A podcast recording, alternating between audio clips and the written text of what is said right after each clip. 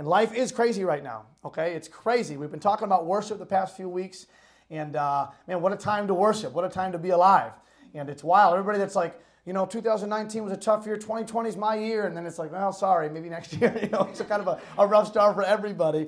Um, we had some friends of ours that um, just took their kids to Disney, and the day they got there, they closed the parks down. And I felt so bad for him. It's Chris Casey. He's a pastor in Worcester, and uh, just a great guy, and, and we love them. They support us, too. And she sent a picture of her daughter in a breathing mask, like, you know, this has been her, her dream for her whole life, and now they got to, you know, get quarantined. And, and uh, so just pray for all those that are affected. We're going to pray at the end, but we're talking about worship still. Listen, the, the coronavirus, covid nineteen, all that stuff, it, it's affecting all of us in some way. I got my kids for the next two weeks off of school. That's a lot, okay? I mean, that's that that's gonna that changes everything. And uh, maybe you'll have to work remotely from home now, things like that. Um, it, it did. Life gets crazy. The whole thought today of the message and the whole premise of everything today, and actually I plan on preaching this before it got super, super crazy, um, about just worshiping God through difficulty, but God still deserves worship during difficult times, doesn't he? People are freaking out, you know. Uh, some people are just in complete paranoia, and you've probably been around them. I, uh, if you try to go to the store this week, you probably understand exactly what I'm talking about. I mean, toilet paper is gone. It's just gone.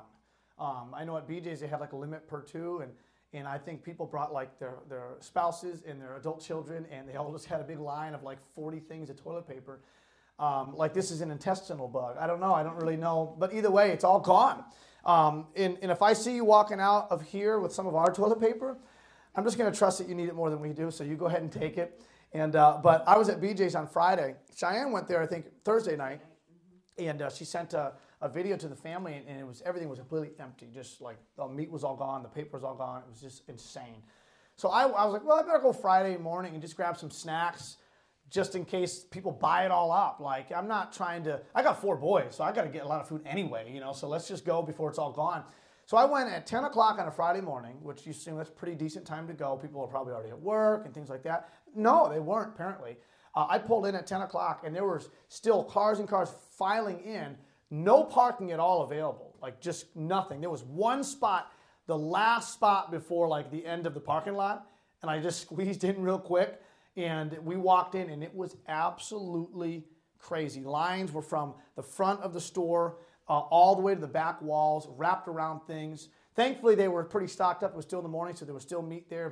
But it was insane. Like, people were just pushing. I had so long, I was like nineteen bags of cat food. Like, that's going to get bought up, you know. But you're just like, man, there's just, people are going crazy. I'm standing there, like, thinking in my mind, like, these people, these people are crazy. These people are insane. As I'm grabbing, like, seven, seventeen pounds of chicken breast and stuff like that. But, but you're just, everybody's going crazy.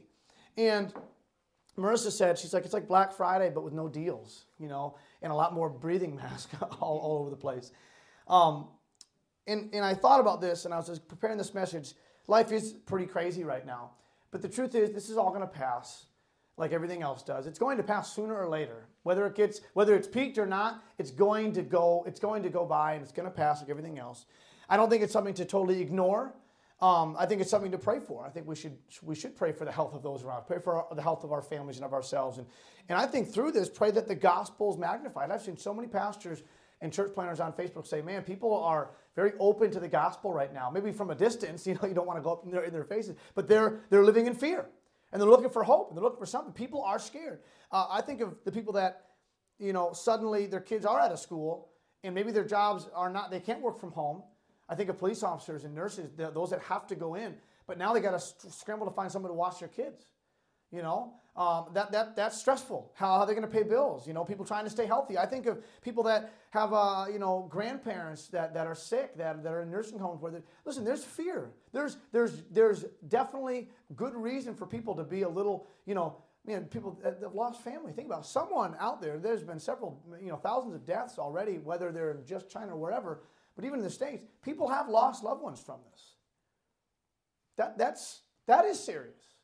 It may not be the numbers that, you know, other countries are putting up, things like that, but still, people are hurting and people are scared. And it's just proof that we live in a fallen, sin-riddled world full of difficulty, full of heartache, and full of trouble. Because, you know, sure, this is going to pass, and sometime down the road, something else is going to come up. whether it be as a nation or in your personal life. Difficulty will come. And God still deserves worship during difficult times. And that's the message today. We find a man in Second Chronicles twenty who's in trouble. Uh, and and we, we, his name is King Jehoshaphat.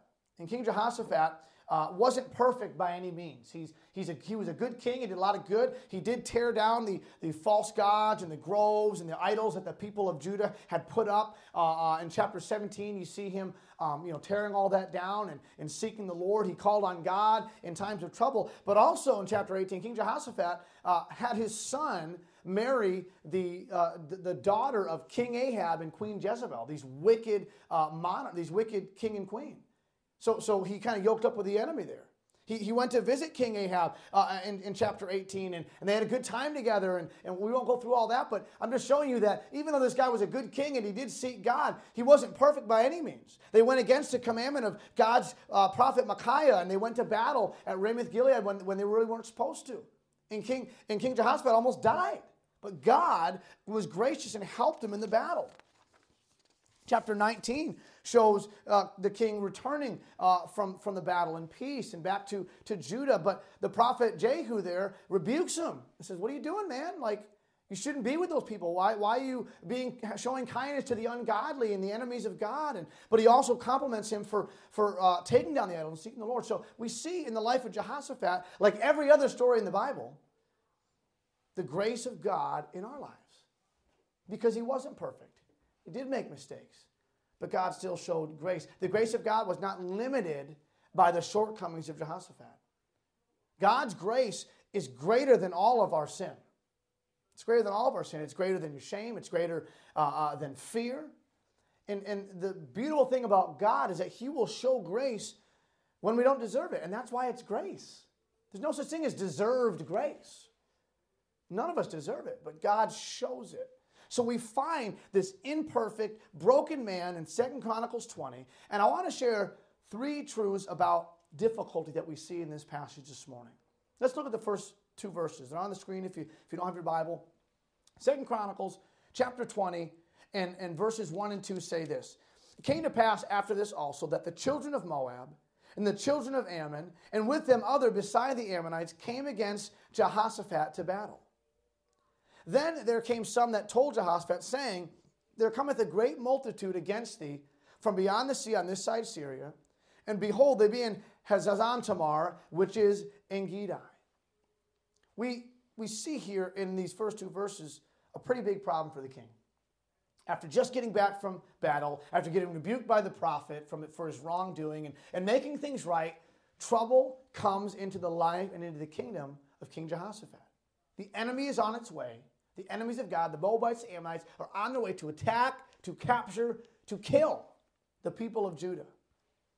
So I want to give you the first truth. Difficulty is going to come. Difficulty is going to come. It will stare you right in the face. It will surprise you. Difficulty will meet you in the morning when you wake up. It'll be the first. Some, some of us, the, the, we're going through something, and the, the, right when you wake up, the first thing that comes to your mind is that difficulty that you're facing, that trial, that tribulation. Difficulty will keep you up at night uh, with its silent screams of fear of what's to come. And the house might be quiet, and the kids might be sleeping, and your spouse might be asleep, but you're sitting there, and it's, the difficulty is screaming so loud in your ear and in your mind and in your heart of what's to come, the unknown. Difficulty does not care about your reputation. It doesn't care about your schedule. Difficulty doesn't care about your financial well-being or lack of it. It doesn't care uh, that you faced difficulty last week or last month or last year. It does not care. It's going to come. It will come to the poor. It will come to the rich. It will come to the child. It will come to the old man. Difficulty will come to the optimist, those who, who think everything's great, and it will come to the pessimist. Difficulty comes uh, uh, to everyone. And in your life, it will come. Maybe it already has. Maybe you're going through it now. And difficulty looks different to everybody. To some, uh, some people losing a job would be a blessing that they would welcome. Man, they, they want to get out of a job. And, and but to others, it would completely rock their world. It would completely rock their world to other people. They lost their job. I remember being with a friend of mine in Michigan who, who lost his job suddenly. Something happened at work, and I remember walking with him after a, a softball game, and he was in tears. His father of three, four kids, a good guy, a good friend of mine, just not knowing what's coming, not knowing what's going to happen. Difficulty had entered his life. Some people don't care about their car breaking down. It's, it's something that they just face head on, and they, they get over it real quick. Maybe they have another car they can drive. But some people, I mean, their car breaks down. It's the only way of transportation. They have no way to their jobs now. And it, and it just completely uh, stresses them out beyond belief. Difficulty looks different to everybody. Okay, but James one, James chapter one, no matter what the difficulty is, it's going to come. It says in verse uh, two and three of James one, my brethren, count it all joy when ye fall into diverse temptations, knowing this, that the trying of your faith worketh patience. It doesn't say if, it says when you face temptations, trials, trouble. It's going to come. Jesus said in John sixteen, these things have I spoken unto you, that in me ye might have peace. In the world ye shall have tribulation. Jesus said it's going to come. Difficulty and trouble is going to enter your life. The sad fact, the big truth, the undesired reality is that you will have difficulty and I will have difficulty. We cannot hide from it. It will always find us. You can quarantine yourself all you want. Hey, you may not get the coronavirus, but difficulty is still going to find a way to enter your life. In your life, difficulty will come. That's the first truth we see. See here in King Jehoshaphat's life. It, after everything had already happened in his life, man, suddenly the enemies are on their way. Let's look at the next two verses. Verse three and four, what happens? And Jehoshaphat, after the uh, his servants came and said, the enemy is on its way, verse three, and Jehoshaphat feared.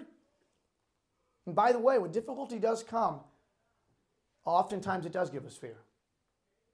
Oftentimes it does give us fear. Trials come into our lives. Fear does come. Jehoshaphat feared, but what did he do? He set himself to seek the Lord, proclaimed a fast throughout all Judah, and Judah gathered themselves together to ask help of the Lord. Even out of all the cities of Judah, they came to seek the Lord. Truth number two that we see in the passage, difficulty will trigger a response. Difficulty will trigger a response. When it comes into your life, you will respond. In Jehoshaphat's case, he chooses to respond by not only seeking the Lord personally, but seeking the Lord as a nation. A response would be, you say, well, I, what if I choose not to respond? Well, that's a response. You're going to respond. Difficulty will trigger a response. You should respond by trusting in your Messiah to deliver you. But oftentimes we respond by looking to someone else or something else to be that Messiah to deliver us. Oftentimes also you may try to be your own Messiah and try to dig yourself out of that hole. In the big moments of heartache or fear, can I tell you something? You cannot trust your spouse to be your Messiah. You can't do it. In moments of difficulty in your life, you cannot trust your spouse to deliver you. Your job cannot save you from strife. A, a bigger paycheck isn't going to fulfill you. It's not going to save you and deliver you. And I'm not diminishing at all the blessing of God found in a husband or wife. Now, I don't know what I would do without my wife. I don't know at all. God has blessed me. She's a gift from God, and I thank God for her. I'm not diminishing the blessing of God found in uh, a spouse or in a job uh, that God has provided to you or even uh, a bigger paycheck. I'm not saying those are bad things. I'm not diminishing the blessing that is found in those uh, or even the joy found in other things on earth. I'm not saying that, but nothing and nobody on this earth can keep you safe from and safe through all the difficulty you most certainly will face. Earthly messiahs will always fall short in your life. And that should be expected. We live in a fallen world surrounded by broken people. And we expect deliverance from another sinner, another person who's also broken. You're putting all your trust and dependence, and your spouse is just your rock. They're broken too. Listen, earthly messiahs will always fall short. And in the little moments of difficulty that we more often will face on a day-to-day basis, you're going to respond one way or the other. You're either going to rest in your own strength and determination, Your own strength to, to show patience and to be calm and to hold your tongue and to control your temper. You'll rest in yourself to do that, or you will rest in Christ to deliver you from even the little moments of difficulty. And I'm talking about everyday occurrences. When your coworker frustrates you because they didn't do their job, it's a little moment of difficulty.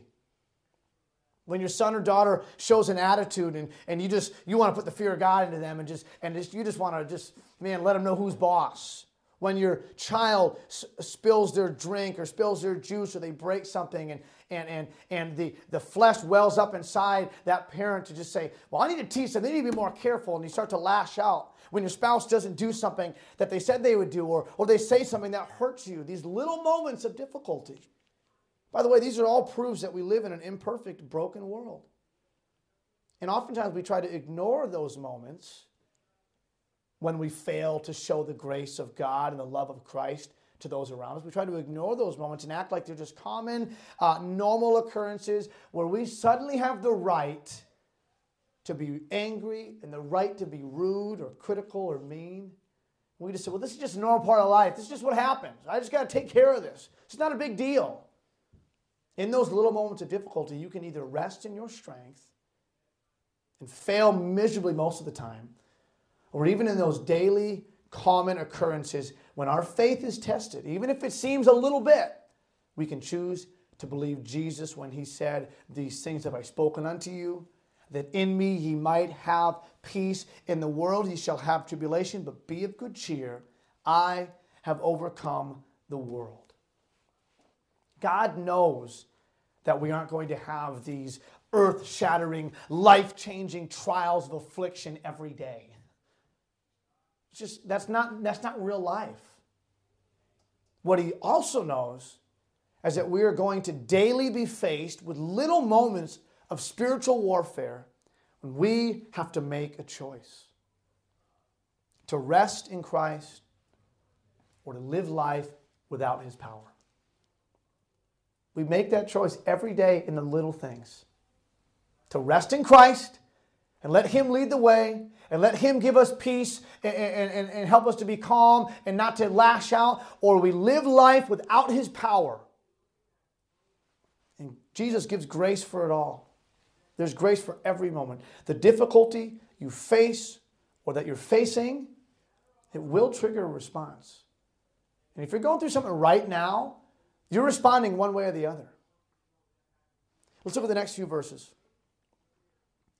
Second Chronicles, verse twenty, verse five and six. And we'll read a few verses in a row here. Verse five um, says, and Jehoshaphat stood in the congregation of Judah in, Jer- in Jerusalem, in the house of the Lord, before the new court, and said, O Lord God of our fathers, art not thou God in heaven? And rulest not thou over all the kingdoms of the heathen? And in thine hand is there not power and might, so that none is able to withstand thee? Art not thou our God, who didst drive out the inhabitants of this land before thy people Israel, and gavest it to the seed of Abraham thy friend forever, and they dwelt therein, and have built thee a sanctuary therein for thy name, saying, he's praying right now, remember that.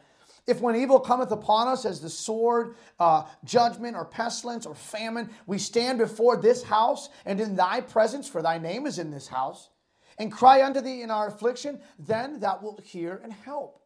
And now behold the children of Ammon and Moab and Mount Seir, whom thou wouldest not let Israel invade, when they came out of the land of Egypt, but they turned from them and destroyed them not.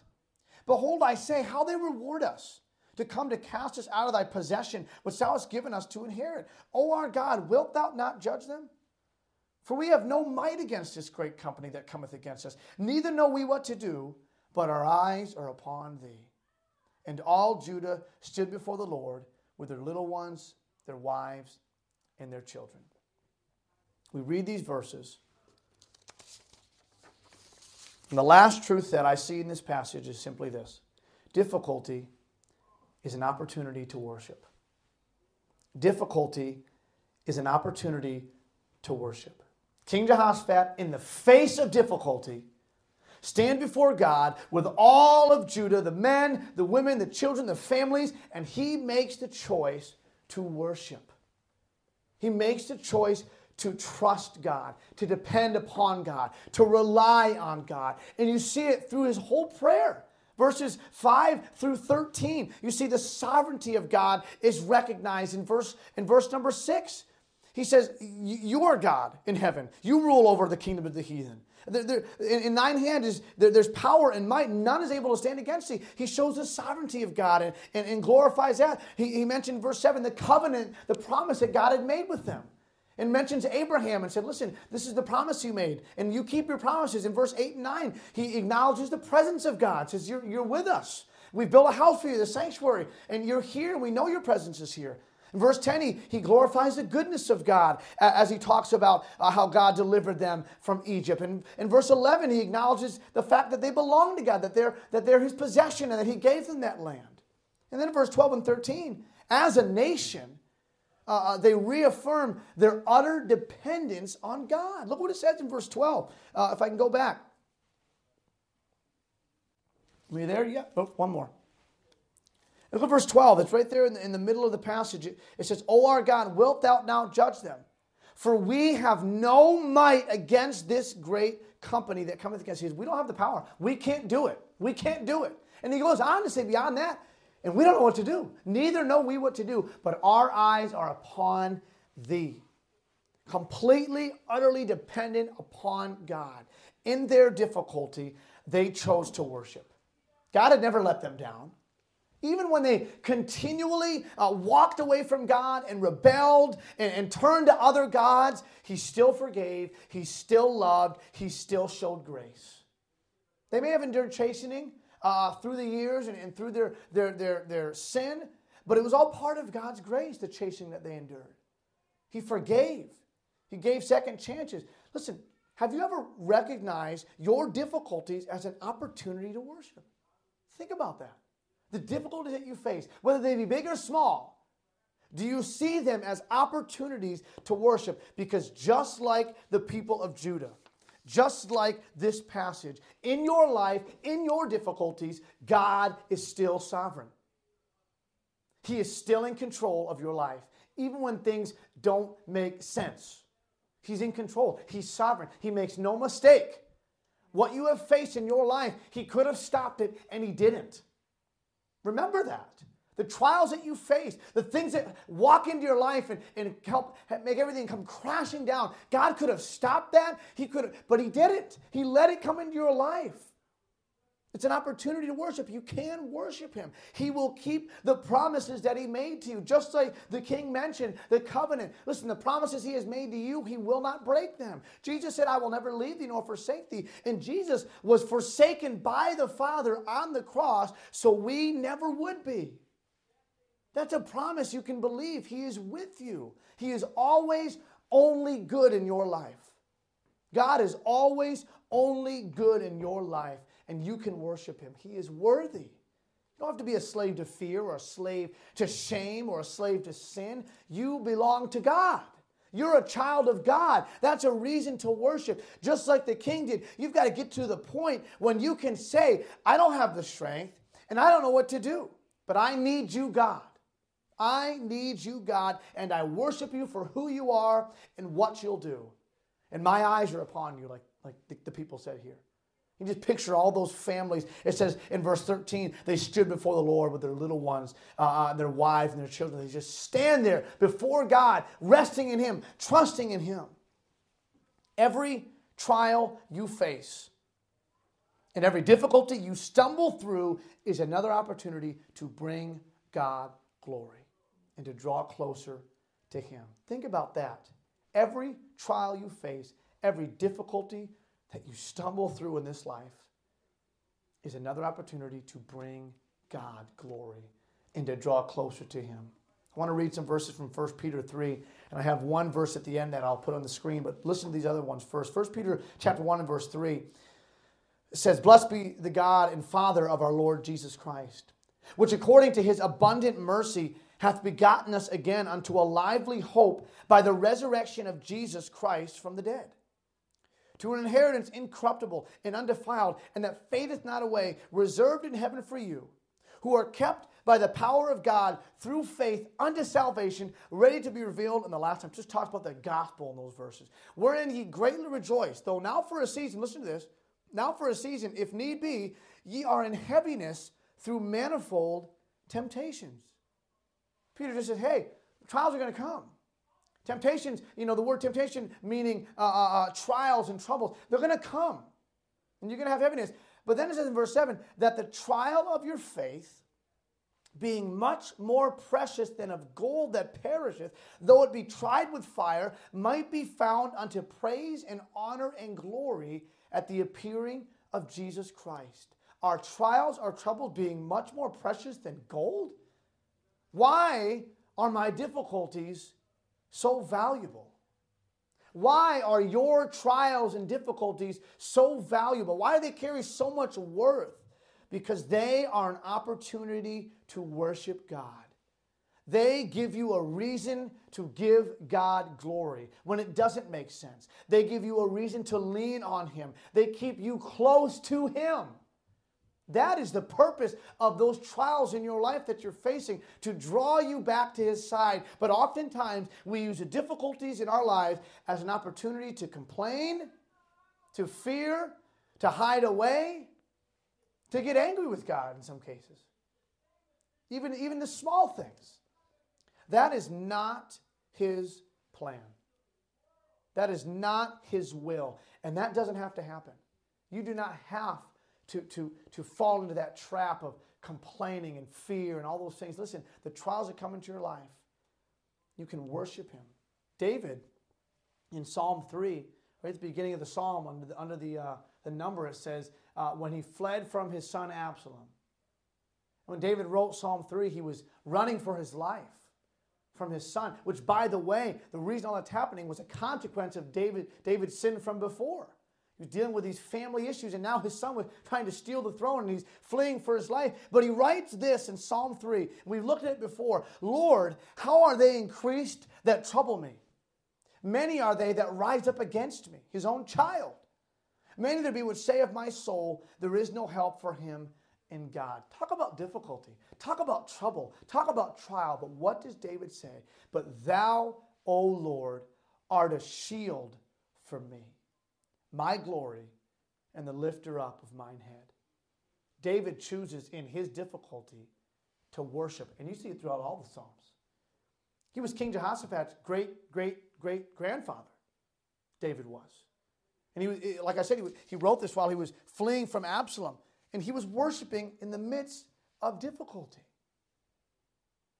A few weeks ago, I was um, in Dennis. And I was walking, uh, I, I had picked up something at Marissa's job. She takes care of an older guy in Dennis, right by the coast.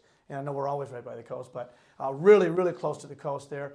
And uh, and I, I decided to just see that. I hadn't been to that, that beach out in Dennis. I don't know the name of it, but that beach um, in Dennis.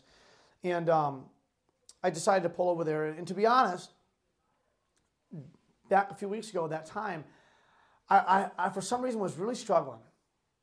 I was just really down. You know, I just, I didn't know what it was. I was just kind of in a slump. And I don't know, I was, it was really a unique situation. And, and I, I just felt like I was in a slump. And, and God felt a little distant. And I was reading my Bible and praying. And, and, and, and we were having church and all these things. And during the week, I just, I think God was even, I mean, we, were, we had some great things happen. But I was just down. I didn't know why. I didn't understand why. You hear people talk about like the storms of life that come in and, you know, uh, scary and dark and hard times. And this wasn't like that. I didn't feel like I was in this crazy storm of just depression. It was almost just like it was a little cloudy in my life. It wasn't this big thunder and lightning, and but almost like the picture.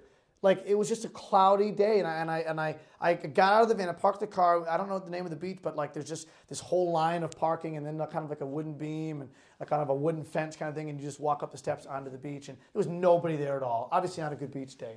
And uh, I, I, I pulled up and I was just struggling. I, I didn't know what it was. And I just felt like life was just a little cloudy. Life was pretty normal. Things were normal.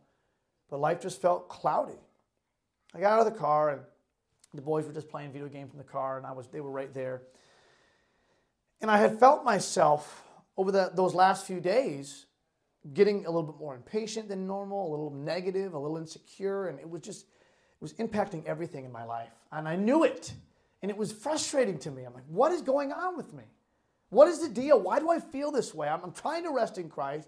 I'm trying to obey. I am obeying Him. I, I, I'm, I'm staying open. I'm just, I'm trying to just rest in the Lord. Why do I feel this way? What is my problem?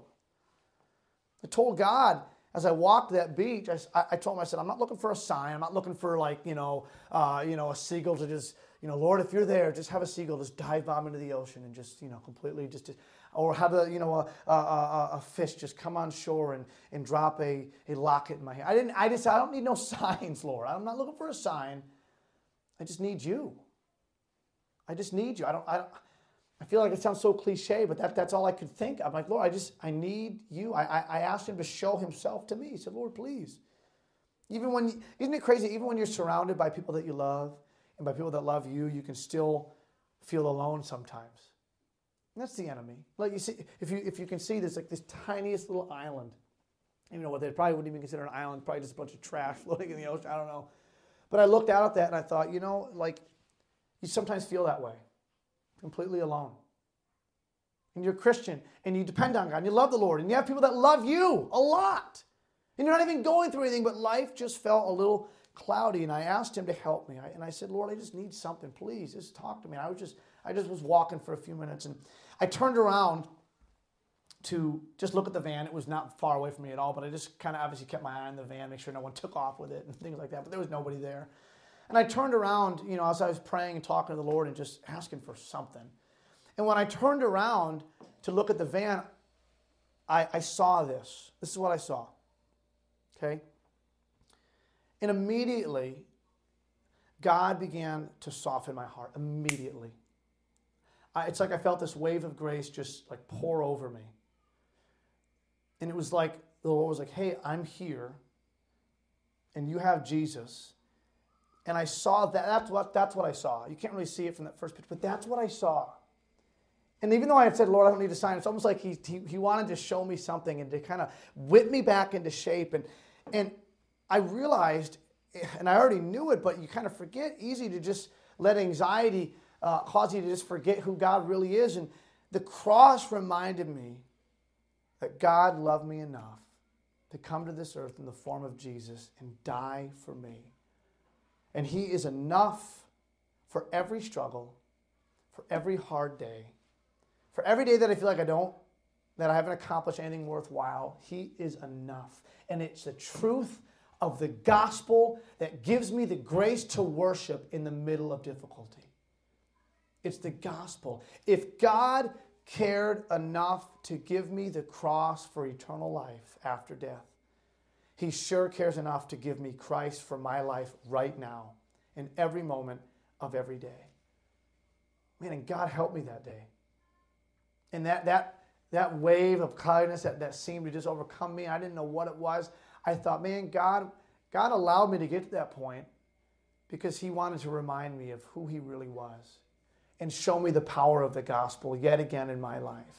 And man, it was, it's amazing how like you can just kind of switch. One moment I was just like, what's going on? The next moment I was like, hallelujah, man. God is good. Man, this is this is great. And, and thank God for the gospel. And thank God for the cross and for the resurrection and the power that it gives me. And that's just one of many reasons that we can worship Him in difficulty. Difficulty doesn't mean just the big, scary moments of life, because we live in the brief moments of difficulty every day. That's our reality. That's our address. That's where we live. Those little moments of difficulty that we face every day that we don't even see that it's a test. When we choose to get frustrated, when we choose to lash out, when we choose to mutter under our breath, when we choose to act in fear, when we choose to complain, we choose not to worship. That's the choice we make. Not to worship. And Christ alone gives the victory. He said, in this world ye shall have tribulation, but be of good cheer.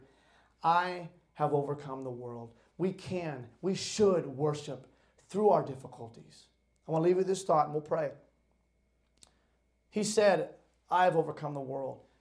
And when trouble comes over you, because it will, when trouble comes over you, remember the one who overcomes. When trouble comes over you, remember the one who overcomes. I don't know what's going on in your life personally right now. I know what's going on in all of our lives. You know, as a nation, life is crazy and, and things are changing. And maybe your schedule and things like that, or difficulties kind of creep into your life. Maybe it doesn't seem like a big deal, but you have a choice to make. To worship or not to worship. To rest in Christ or to rest in yourself. And may we personally, individually, make the choice to worship God through the difficulty. He's worthy of it. Let's pray together. Lord, we love you and we need you. Lord, I ask you just to bless us, Lord. Let's just be singing in just a moment and worship you this morning. We're going to sing, Lord, I need you, and Lord, we do need you. And God, help us, Lord, just to, to rest in you and to rest in your grace.